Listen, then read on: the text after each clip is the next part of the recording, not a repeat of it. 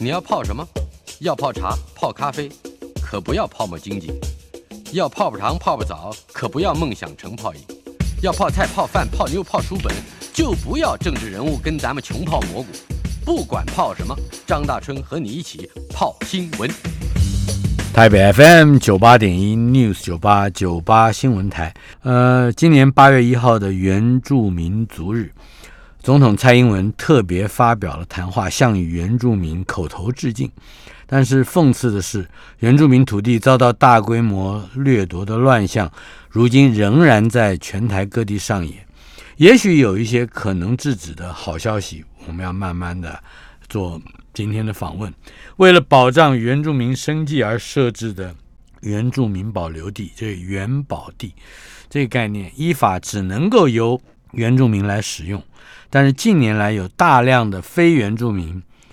透过人头建名登记、设定抵押权，还有私下转让、转租等等，各种游走在法律边缘的方式，使得原住民保留地流失到非原住民的手中，并且经营起温泉饭店或者是露营区。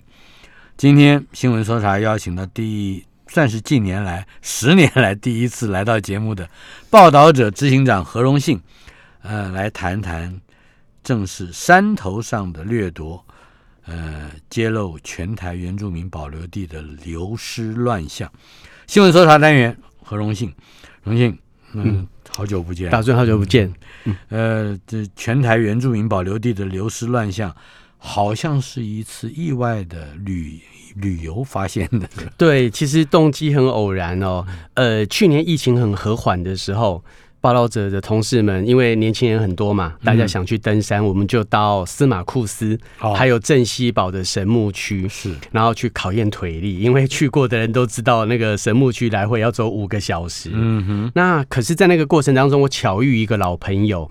呃，台北大学关心环境生态的一个学者林义仁老师哦，那巧遇他，那在司马库斯那边聊天，才知道，哎，原来司马库斯那一带哦，大家近年都是去看神木，可是都没有注意到当地的原住民保留地哦，近年遭到大量的流失，很多非原住民去买了之后开民宿。然后有的还开启五星级的露营区。那台湾这几年大家好流行露营，那当时听了都觉得，哎，这好像不是坏事嘛。如果原住民的土地能够有效利用，然后它还能够做成露营区，好像看听起来是双赢。嗯哼。但听林义仁老师分析，还有跟当地的原住民朋友长谈之后，才发现，哎，原来这是一个长期的原住民的土地不正义，因为。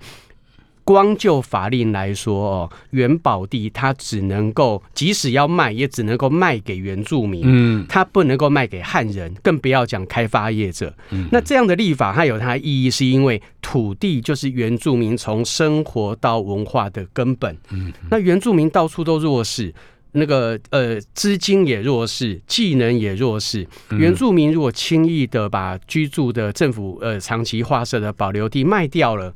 那他们的文化会失根，嗯，他们就沦为打零工，甚至于以后就呃贫穷就会世代复制。那我们就想说，那这样子表面上看起来没问题，为什么背后隐藏这样子长期的不正义？才知道哦，原来就是透过这种假人头的买卖，嗯，然后表面上看起来合法，都是。哎，买卖的人都是原住民啊，实际上落入的都是像观光业者、呃开发业者手中。所以呢，这些温泉圣地、五星级露营区，很多地方都是原住民保留地。嗯，那所以起源是报道者的员工，你们的员工旅游。但是没想到这题目一做下去，就做了整整一年，做到最近推出。这一年里面，他逐步的发现到底是是。如何发现？发现了一一步一步的又是什么？这部分很困难哦，是因为刚才既然呃有跟大家说明说，他是透过假人头，对，然后表面上想要制造合法，其实就是知法玩法，所以呢，当事人都不愿意透露，都是旁边知情的人说，哎，我跟你说有这件事情哦，但你这种。间接的讯息，它不足以成为报道的依据。嗯，那报道者的调查报道都希望一定要找到确切的人证跟物证。是，所以我们这一次还蛮大胆的。我们后来就决定，那干脆我们自己化身采访，我们就自己来买地好了。我我们我我们的几位同事就自己呃化身成为露营的爱好者，那有一点闲钱。我们找了桃竹苗地区五星级露营区附近最兴盛的那那一带的中介业者，请他们带我们去看地。在这个过程当中，透过中建业者实际的卖地的说明手法，我们才知道哦，原来假人头你是怎么找人头来冒充合法？你这个还不是不是假人头，你这个是人头自己来的。是我们是记者当假人头去化身，但是我们也知道，国外很多基于公共利益的调查报道，他在当事人不可能跟你说明真相的情况之下，还真得透过这种采访技巧。不过当然。它的前提不是在窥人隐私，前提是基于我们想要关心原住民土地的呃转型争议的问题。那也因为这种化身采访的过程，透过这个土地中介业者一五一十去说清楚哦，原来他们还不是只有找原住民的假人头来买卖哦，嗯这个假人头还必须要是年轻力壮的，然后。身家又良的，最好还有良民证。嗯，然后呢，这个原住民的假人头一个大概三四万元就可以买到假人头。嗯，然后如果你要良民证，再加上几万块。然后为了防止原住民的假人头后悔，有一天，哎，因为名字登记在我名下嘛，有一天我如果说，呃，他想要假戏真做，我还真的要这块土地怎么办？他们。中介业者还会去设定很高额的一千万元或两千万元的抵押权，让你即使假人头想要买回这个土地，你都做不到。所以做到滴水不漏，最后还去法院登记，让它成为一个合法的契约，让这个其实与法不合的买卖在形式上做到合法。所以我们现在看到很多。温泉圣地哦，像苗栗泰安那边，很多人喜欢大家去泡汤。那边很多当地的温泉业者就都会在这个元宝地上面。你讲的是斯瓦西格部落？呃，对，那边，嗯，那边有八家温泉饭店。所以就是那个曾玉琴，呃，曾玉琴她出面揭发，后来还引起呃监察院监委调查之后，对当地提出一个纠正案。那这是温泉区，嗯，然后。呃，露营区就更是散布在桃竹苗山区的山头。哇，那些很多开发情况都好严重，整个山头都被铲平，就像齐柏林镜头下面哈，你看到整个山头被铲平。过去齐柏林镜头下面你看到的是采矿，可是其实台湾近年来采矿的情况虽然有比较和缓，但近年来哦化整为零的是这些大型的露营区，把整个山头挖掉了。它位它位在原住民保留地上面，首先它就已经违法取得这个原住民保留地，其次它又因为它这多半是在山坡地，那富有这。些国土保育的功能，它又不愿意做好水土保持，所以呢，哪一天如果发生土石流，你到这边，大家哦好高兴去露营，那你一来不知道脚下这个土地是原住民保留地，好，这个土地不正义的情况；二来哪一天它如果发生土石流没有保障，那这个是公共安全哎，大家兴冲冲去露营，哪一天呃发生土石崩塌，又发生人命，到时候大家再来谁可以负责？很多单位要负责，圆明会最应该要负责。原民会始终不愿意去好好清查台湾的原住民保留地真正流失的状况。对了，恐怕原民会也是唯一一个拥有最正当的法律的地位去清查，做这个清查的这个。对，还有各县市政府，还有像观光局，因为现在露营区是归交通部观光局来管，这几个主管机关都有各自不同的责任。但是光以原保地来讲，绝对原民会要负最大的责任。呃，他负什么样的责？比如说政政治责任吗？如果那就顶多就圆明会的主委下台嘛。可是我我想这里面还牵涉到的。包括图利啊，包括这恐怕都有实际的法律刑责的问题。对他从不同的法令跟不同的责任哈，不同的主管机关，像圆明会，他就是没有办法做到提升法律的位阶，从法律面来好好规范，让原住民的土呃土地不会被流失这件事情。从立法院到监察院，各界还有学界呼吁了二十年呢。是我我们后来才发现，这是一个成年老问题。嗯关心的学者，像正大的呃呃很多地震系的老师，呼吁了整整二十年，圆明会没有动作，这个就是长期的行政怠惰失职。那各地县政府其实透过监察院的调查报告都可以发现，嗯，他们也都知道这些事情，只是睁一只眼闭一只眼，所以也没有去进行水土稽查，或者是说即使稽查了，也只是根据水土保持法啊不痛不痒的罚个几万块。其实严重的话，他根本就是应该要取消那个买卖，那甚至于去呃经过调查之后，把这些假人头抓出来，然后移送检调司法机关去侦办，都没有做。那有一件多么荒谬的事情，袁明会他他说他人力不足。所以在当初二零一六年，监察院已经曾经针对元宝地大量流失提出纠正案之后，袁明会还真的有动作。他的动作是什么呢？他通令全国各县市回报你所属县市元宝地流失的情况。结果台湾有十四个县市里面有大量的原住民地区，是只有三个县市回报，只有南投、花莲、台东三个县市回报，总共十四件违法，其他竟然有高达呃。十一个县市完全回报说没有，我完全没有违法南投、花莲跟什么？台东，台东只有这三个是老实人有回报说总共十四件违法。可是原民会经过二零一六年到现在，好不容易他有一个最新清查的数字，全国有高达一万公顷的元宝地，现在遭到非原住民非法占用跟利用。你先，你等一下，元宝地全台湾是二十二十六二十六万二十六万公顷，也就是二十六呃百分之四。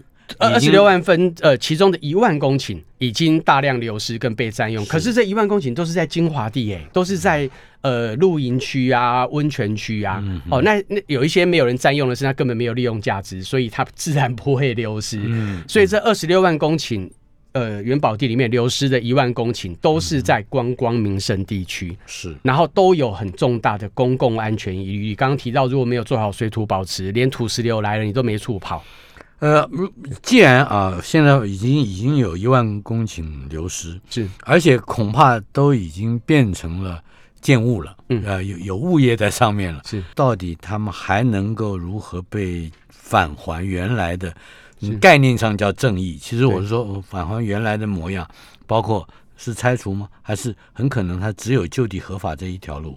它有两部分，一部分是针对已经造成继承事实，就已经都实质上已经经营权落入了非原住民之手的这个部分，最近有一个乐观的迹象。过去因为它形式上符合民法的契约，所以呢，有的官司还未必会判这些假人投书，但最近。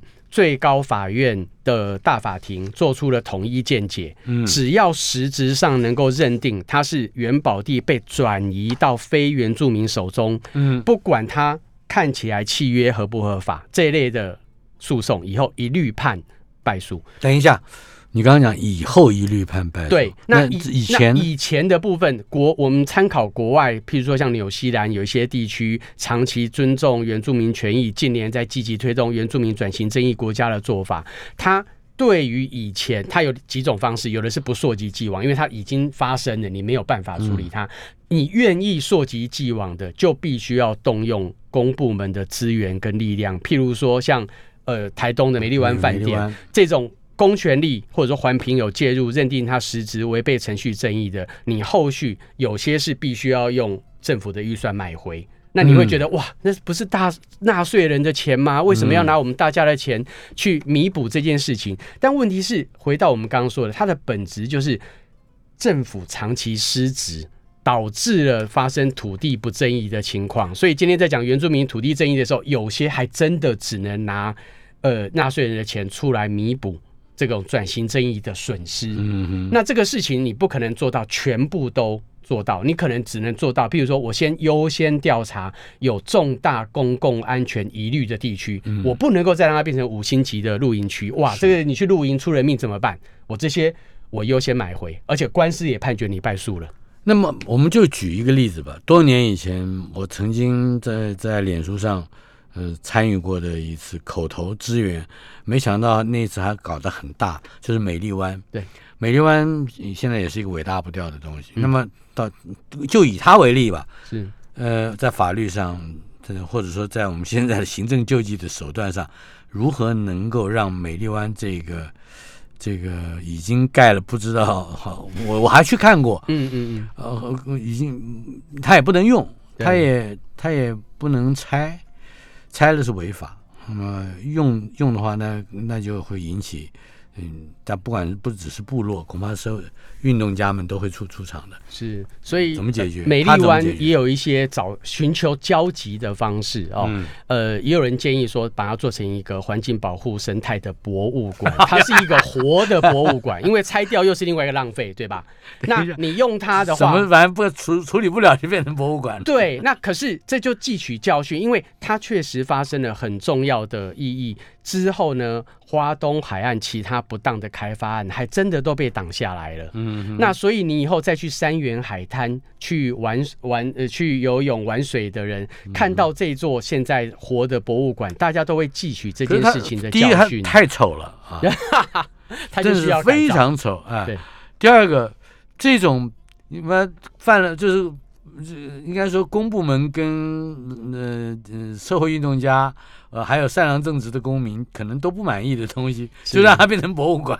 当然也有人主张，那他既然这么违背环境正义，而且又是一个错误，所以他当然应该拆掉。嗯那这个部分说真的，就需要跟在地居民寻求共识跟交集。那元宝地的情况也是一样，元宝地的很多一万公顷已经流失的土地，政府再有钱都不可能全数买回，这是继承的事实。不管你是不是够尊重转型正义，所以要做的可能是要分阶段、分层次、分优先性，有公共安全疑虑的先处理。那处理也未必就是拆掉，处理你也可以改成低度利用，我不要做成露营区去耗费大量的水电，那我做成一个低度利用的一个呃公共空间，那变成譬如说社区居民的活动中心，那它一样可以被利用，但是它不会让你有担心说哇是不是变成露营区，那不断在开发，哇那个那就变成了物业公司就花了大笔的钱，呃，而且透过了他们看起来很合法的程序，呃，造就了地方上的呃原住民本身居民的呃社社会呃社区福利了。嗯，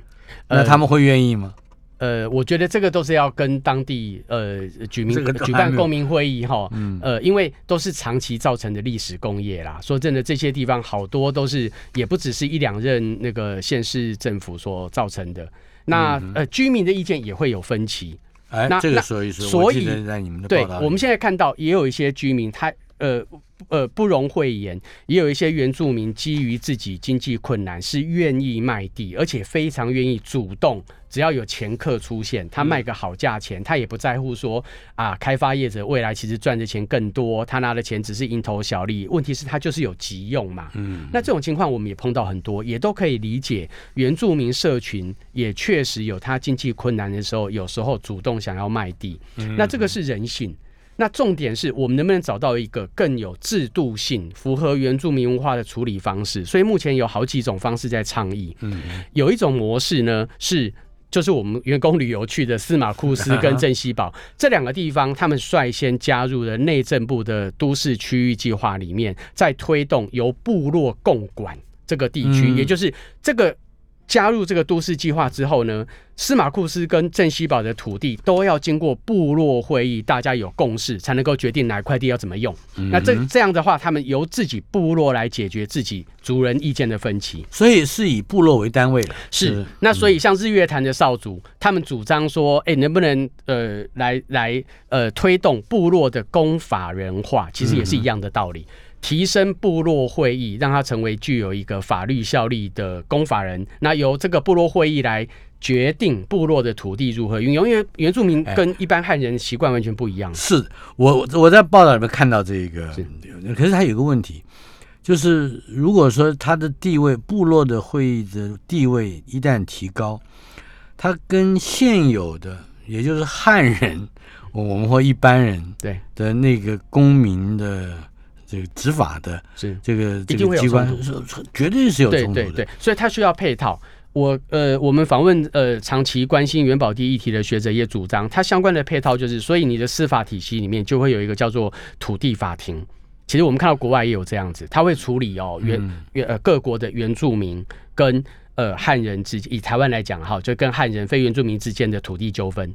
那他是要那就还要立法喽。呃，这需要去调整呃立法院组织架构，要有这样子的呃土地法庭的设立，那里面要有熟悉这个原住民历史文化的法官，那进入这样的法庭，然后去做出仲裁。可是看起来很复杂，对不对？可是这真的就是一个很复杂的历史是是台湾过去在台湾的历史上，一直到今年此今今年此月，还有今天，都还没有出现过的一个知识领域。哎我认为那个是个知识领域，全新的知识领域。是是，可是我们最近大家在看斯卡罗，斯卡罗引起很多讨论的热潮，大家很关心哦，原来我们呃台湾走过的路里面，原住民曾经扮演过的角色，当初曾经呃。多族共存，那你光是看关心斯卡罗的历史，你就会知道说，原住民在台湾这块土地上面，原本它是那个呃散布各地，那后来被限缩到元宝地，那这中间本来长期积累下来，就会出现太多相关的问题。那我们现在只是慢慢要去面对这段历史，然后来处理这个问题，还真的很不容易。呃，另外一方面，呃，当原住民的部落会议如果同意了，嗯。要做高度的开发，是。而以利以便使得部落能够共存、共荣、共利、共繁华，那怎么办？哎、这还真的真的只能尊重哎、虽然目前看到多数的部落会议都比较是主张要呃以公有的精神低度开发，然后要为后代子孙着想，所以现在比较看到的推动部落会议利用土地的例子，多半都是去做有机农业。多半都希望说能够让年轻人回流，那不要那么炒短线，然后能够让大家能够开民宿，然后低度吸引观光客，然后有生态旅游。目前看到比较多的是，可是如果像像刚刚提到的，有的部落会议他决定，哎，我就是要赚大钱，我就是要开温泉旅馆是我就是希望引进那。这当然尊重，因为这是完全部落会议当地的。这时候其实非原住民没有智慧空间呢、是对我我觉得嗯这才是没有资格说话，是对？我觉得这是真正尊重原住民转型正义的方向。台北 FM 九八点一 News 九八九八新闻台，嗯、也许我们在不开发或者是极低度开发的前提之下，可以到原住民保留地晃一晃。但是不要忘了，如果你在那儿嗯住进了温泉旅馆，呃，或者是嗯住进了豪华的五星级的露营区，你就要稍稍的斟酌一下了，因为山头上的掠夺，呃，正在发生。何荣幸在我们的现场为我们谈报道者这个相当厉害的媒体啊，呃，他的副题是揭露全台原住民保留地的流失乱象。呃，哎，我先讲讲你的丰功伟业。不，报道者不得了，得了有没有六十个奖是吧？对国内外的新闻奖。呃，这是呃蛮幸运的，我们成立六年哦，嗯那因为专门做深度报道嘛，然后呃同事们三十几个同事都在没有后顾之忧的情况之下，就全心全力呃关心公共议题，嗯所以呃我们最近有。呃，也也因为六周年啦，所以有小统计，还真的得到了国内外超过六十项的新闻奖。嗯哼，对，除了得新闻奖之外，还有哪一些嗯你觉得值得一提的广告？我 我们要替报道者做做广告。感谢，我觉得主要是非盈利媒体这条路走得下去。嗯因为台湾现在商业媒体也呃好的商业媒体，我们当然也都鼓励它能生存。那很多商业媒体在推动的是订阅制跟会员制，那报道者这种非盈利媒体推动的是公益的捐款制，就是你如果认同他的理念就捐款，有点像英国的卫报。是那这点我们还蛮欣慰的啦。我们刚成立六年前，那时候这回顾起来会有点想哭诶、六年前我们成立的第一个月定期定额的每个月定期定额捐款者四个人，天使童子贤是一个，呃，他他不是定，他是大笔的捐款者，是单笔，呃，就是就就是单笔捐款者，我们不知道。我说我现在说的是小月他小额的定期定额，哦因为我们会希望定只有期定额四个人定期定额捐款者会希望是细水长流嘛。嗯那可是报道者刚成立的时候，既没有知名度，也没也没有影响力，别人也不知道你是到底是什么媒体，嗯所以我我觉得也很可以理解。我第一个月那时候四个人捐款，就想说哇，这很暗淡的，我们能能能不能活超过三年？那现在六年后来看，现在我们最新一个月定期定额的捐款者已经五千多人了，哇！所以这就是六年来成长的轨迹啦。而且他们都还始终在细水长流。呃，对，而且不断累积，那这当然是就是最重要的一个呃报道者存在的力量，也就是靠捐款。过去我们都觉得啊，捐款就是要捐款给宗教团体啊、社服团体啊，帮助弱势啊。可是这几年来逐渐有一些社会上观念改变，就是如果媒体不好，其实社会发展、民主发展就不会好了。你知道本台有个节目啊，嗯，小董那个董志生那个呃真心话嘛，小董真心话，他说他是唯一一个公正的媒体。我看报道者应该算是第二个啊。啊，好了，呃，报道者，呃，你如果要捐款。嗯，要要透过什么方式？呃，就欢迎大家连接到报道者网站上面。呃，我们现在的捐款机制还蛮快速友善的。嗯，而且你你不应该应该要友善，你们是拿钱的。不过他他的确啊，报道者我看过，呃，应该说很多次了。我总觉得他是一个能够沉得住气、掌握材料、发展观点，而且有的时候会找到非常特殊的角度。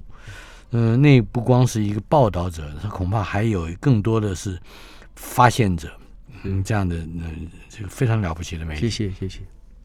呃，我们正要谈到的就是我刚刚提到曾玉琴哈，嗯，呃，在守护部落的元宝地的一段历程，呃，以及跟黑道对的周旋，嗯嗯，这个中间应该是有很多动人的故事。其实各地哦，还是有很多想要守护土地哦，不愿意就这么呃受到利诱卖卖地的原住民。那可是他们面临很多威胁利诱。那刚才提到了这位曾玉琴，他是苗栗县哈呃泰安那边的一个呃原本在台北市工作的都市原住民，他为了帮他爸爸守护住那个土地，因为他爸爸面临各种威胁利诱，他回乡，然后一头栽进去，才发现这里面有多么庞大的利益。嗯，他爸爸为了守护他们家那个土地，跟当地很有势力的县议员的家族长期对立，结果就被。呃，对方那个唆使黑道来威胁他们家，然后也曾经发生过暴力的肢体冲突。嗯，那这些新那个事情，那个暴力肢体冲突当初还闹上过新闻。是。那我们后来进一步调查了解哦，我们花了很多时间走遍台湾其他的元宝地，发现这绝对不是个案，它在台湾各地到处发生。台湾很多乡镇市区。呃，那个原住民地区的乡镇公所里面有一个叫做土地审议委员会，简称土审会。嗯，土审会里面的组成分子有很多，就是各地的地方派系。以及黑道能够影响的势力进去土审会里面，哎，这个土审会受到影响的现象或者说事件，是从什么时候大概？他们是在前几年，呃，政府开始推动一个叫做增化编的制度，让土审会来审查什么样的土地可以透过。增设跟划边而成为元宝地，也就是它原本原本不是元宝地，嗯，但现在基于原住民的土地有居住需求或者是建筑需求需要扩增，就由土审会来认定。那它当然它的前提是说这个地方以前就是原住民长期在居住啦，要有这个事实。那问题是土审会的委员就拥有权利，我比别人早一步知道什么地方可能会会增划边元宝地，然后呢，如果它是一个交通。便利或是一个观光胜地，我周遭的人刚提到的黑道地方派系的人，赶快就抢先一步，先去圈好那块地，等到划变成元宝地之后，那个地方的交土地交易买卖也早就搞定了。嗯，同样的这些交易在各地屡见不鲜。我我们认为这个是台湾新一波的圈地运动。刚刚才你提到了有有好像十四个县份里面只有三个县份是承认说是有这个对，那是几年前原民会的调查，所以那个跟这个土审会还不不是一回事。因为土审会现在我们知道很严重的，其实都是在桃竹苗山区。可是刚才讲了桃竹苗当初根本没有任何回报，当初回报的是南投跟花莲跟台东。那不过近年增划编制度所增加的元宝地很多的确是在花东出现，所以这代表花东他们。回报只有十几件，也实在是太小巫见大巫了。都只是啊，做做做文章。全台湾，我们刚才已经说，光是圆明会自己的统计就有一万公顷元宝地流失，学者的统计远超过这个数字。嗯，那在这些精华地区所流失的元宝地，流到谁手中呢？如果是透过土审会所审议的这些元宝地，嗯，还真的蛮多是流到了地方派系跟地方的黑道手。你讲的地方派系是原住民吗？还是不是都有？原住民本身也会有加入地方派系，有的是成为前客，有的是原住民自己选上县议员，他自己也成为原住民代表了。对，所以原住民里面确实也有很多不孝的原住民，自己去扮演这些前客，然后去卖地的角色。嗯，那曾玉琴就是一个勇于出来揭发这个丑陋卖地面相，然后为他爸爸。呃，希望守护土地的一个小原住民，可是他就遭受到了莫大的威胁。是，有一个监察委员蔡崇义，他曾经提出了一个案子，也在你们这一篇的报道里面，我觉得占了很重要的分量。我觉得这是报道者很很很坚持的一个一个例子，那就是我们黄月娥的案子。对，我们就根据这个调查报告，我们认真的追查下去。这个调查报告里面都没有写说这个。地方上面巧取豪夺的这个原住民县议员是谁？嗯，我们追查下去之后，发现这个人叫做黄月黄月娥，苗栗县泰安的呃连任多届的县议员。他跟他的家人有多夸张？他跟他的家人，光是根据监察院的报告哦，他们在短短十二年间取得了五十三笔元宝地，然后都登记在他。他的儿子、他的女儿，那些那个根本没有能力买土地的，他的儿子、女儿这些家人身上，然后监察院觉得太夸张，这些土地有多大呢？我们自己稍微算一下，加起来大概是六个台北小巨蛋这么大的面积。一个县议员跟他的家人，十二年前买了这么多，买了这么多要干嘛呢？他自己也承认，他买了这么多土地，他自己具有原住民身份，所以表面上看起来合法，他也不需要找人头，是他就自己买。可是他买了之后，他后来他也承认，光是泰安这边，大家去泰安泡温泉，其中的现在有八家知名的温泉饭店，其中就有三家他自己是他自己跟别人合伙经营的，也就是我自己买地买了之后，我又找那些开发业者来合伙一起。盖那个美轮美奂的观光饭店，然后赚大钱。嗯，然后实际上经营权现在是不是在他手上？哎，这还也还不确定哦。哦，不确定。对，可是光是这个行径就已经让监察院已经提出纠正案，说你原民会在干什么？你苗栗县政府在干什么？这么大辣辣的卖这么多土地，而且监察院还进一步调查，这些土地完全没有做好水土保持。就像我刚刚讲的，如果哪一天发生严重的土石流怎么办？那这个带头的是原住民的县议员自己来带头，嗯，所以这就是地方政客。苗栗的黑道是泰安温泉区的元宝地流失，只是冰山的一角。事实上，从台湾的北到南，具有观光开发价值的元宝地，恐怕早就已经被中介业者、掮客、财团，还有开发业者大量的掠夺，而且很多是落在。非原住民手中，这个这个这些土地的总面积绝对不止六个小巨蛋啊，绝对不止。刚才只有一个人，光一个家族。台北 FM 九八点一 News 九八九八新闻台，登高去，登高来不及了。现在，哎，已经下午两两三点钟了啊。呃，但是我们可以借由我们新闻搜查的。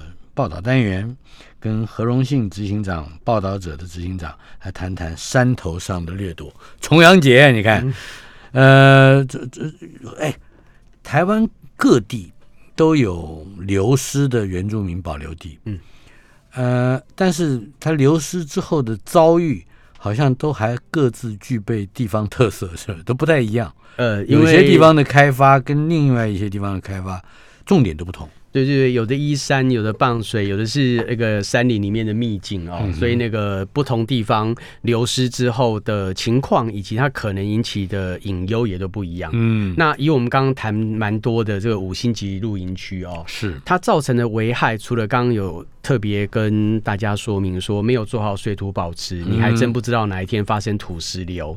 那土石流，大家当然就一听就知道它的可怕性。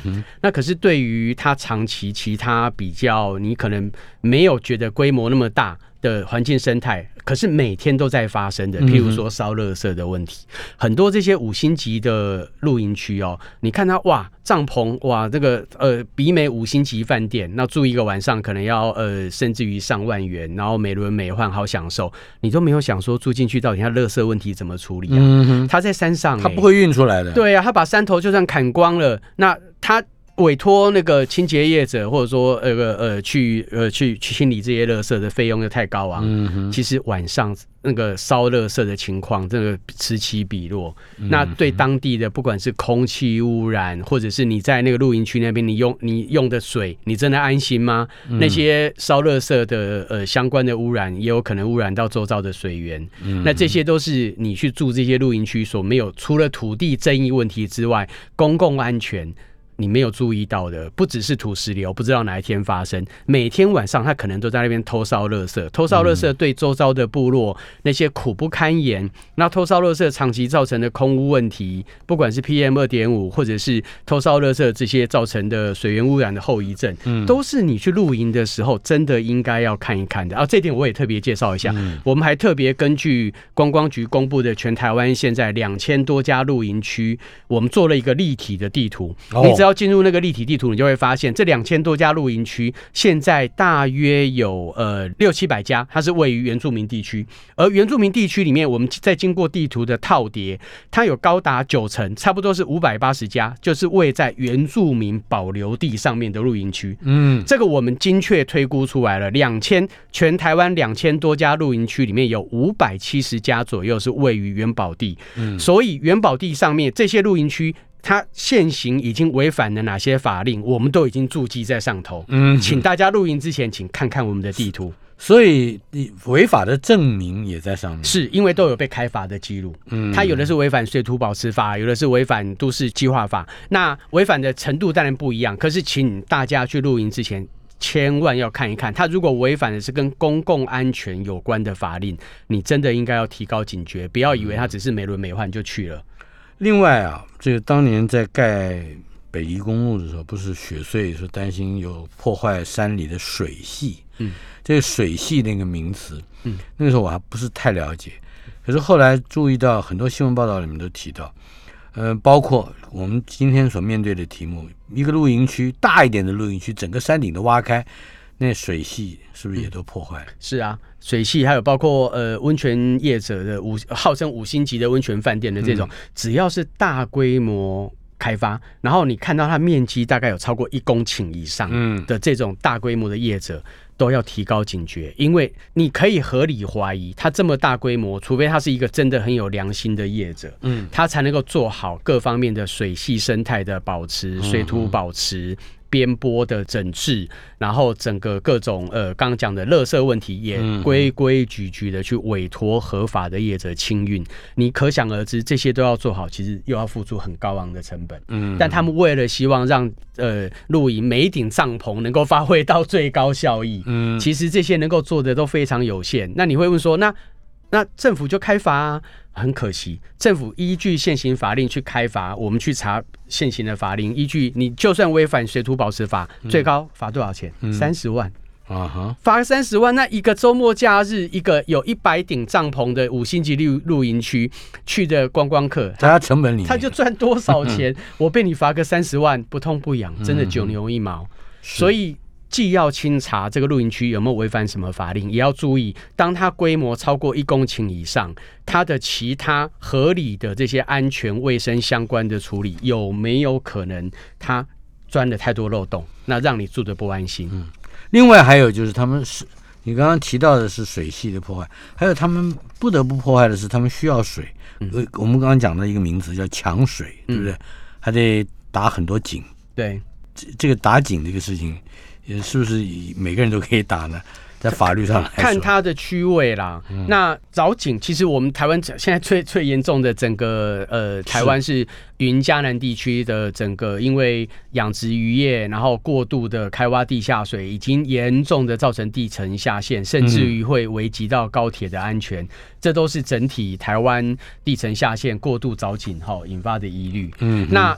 原住民保留地，在我看起来，它是化整为零呐。你看起来没有那么大规模，没有那么集中，也没有那么多口井同时在发生。但是它取水的问题，势必会跟当地的部落的取水问题有可能有冲突。嗯，以及它取水的方法，它是不是呃呃，有的是破坏水系，或有的是它造成了更大的呃。呃地层下陷的一些可能的疑虑。嗯，那这些当然现在因为它化整为零，你看不出来立即而明显的危害，你比较担心的是土石流，但是就是要防范于未然，所以才希望说这个乱象至少。一万公顷流失的，怎么想办法去让它恢复正义？那更重要的是，还有二十五万公顷没有流失的，不能够再由这样的乱象衍生下去，所以要挡住，否则它化整为零以后，就可能会变成大规模的破坏，就大规模的流失，那就真的是土地意义上的土石流了。元宝地的假买卖有几个手法，嗯，刚才你约略的讲那个轮廓，可以更具体的跟我们说一说这些个手法吗？其实，呃，都是在中介跟土地业者哦，他们长期惯用的一些伎俩。那你平常买预售屋都会有红单买卖这样子的问题。那我们后来发现，哎，其实元宝地的买卖多年下来还已经好成熟哦。那假人头买卖这个是比较惯用的手法，他假人头之后，接着再设定比较高额的抵押权。那其他有的还比较有更直接的哦，有的是我直接就跟你讲，哎，那你要卖地对不对？你有呃金钱上的呃需求，那你非常急着要用钱，那很简单，你签一张让让渡书给我，你把这个土地让渡给我就好。让渡的对象应该不是原住民，让渡的对象呃他就不找人头了，因为这是这是你的意愿嘛。你就直接自愿让渡给我，但这个部分当然在法律上会会会被判败诉的机会就非常高了。可是这个早期很常见，因为它太普遍了。那时候大家就趁虚而入，看哎原住民有卖地需求的时候，就叫你赶快签署让让渡书。让渡书的意义就是你以后就想，即使你有能力买回你的土地，都已经不行了。你因为你已经整个实质让渡。嗯，好。那刚才讲的呢，呃，人头买卖这个部分呢，长期。形成下来的就会像刚才提到的苗栗县议员黄月娥这样子的一个大户，他还不只是买卖，他长期衍生下来的这种手法的后遗症是还有很多人头买卖的大户，一个家族就可能累积了几十几十笔土地，所以原民会有注意到这个现象，原民会后来还修法，哎，他规定同样一个。个人的原住民或者你的家族，呃，几等亲之内，你不能够持有，你持有的比例不能够超过多少？是啊，这这都是在发生了严重的问题之后，才来防堵这些，试着防堵，但他只能防堵，他不要这么夸张，但他仍然他至今没有办法去阻止这种假人头买卖的方式。嗯，那我们刚刚还有提到另外一种是设定高额抵押权之后，有的中介业者更细心的，他还会要求你签一个长期租约。啊，就是把所有法律上能够穷尽的手段都做了，这样子未来一个几十年的长期租约，那有一点像是设定地上权一样，未来即使真的闹上了法庭，我把所有的契约都给法官讲说，哎，我跟他之间所有都是在合意的情况之下达成了这么多种契约，你不能说我骗他，每一种他都签，每一种他都同意。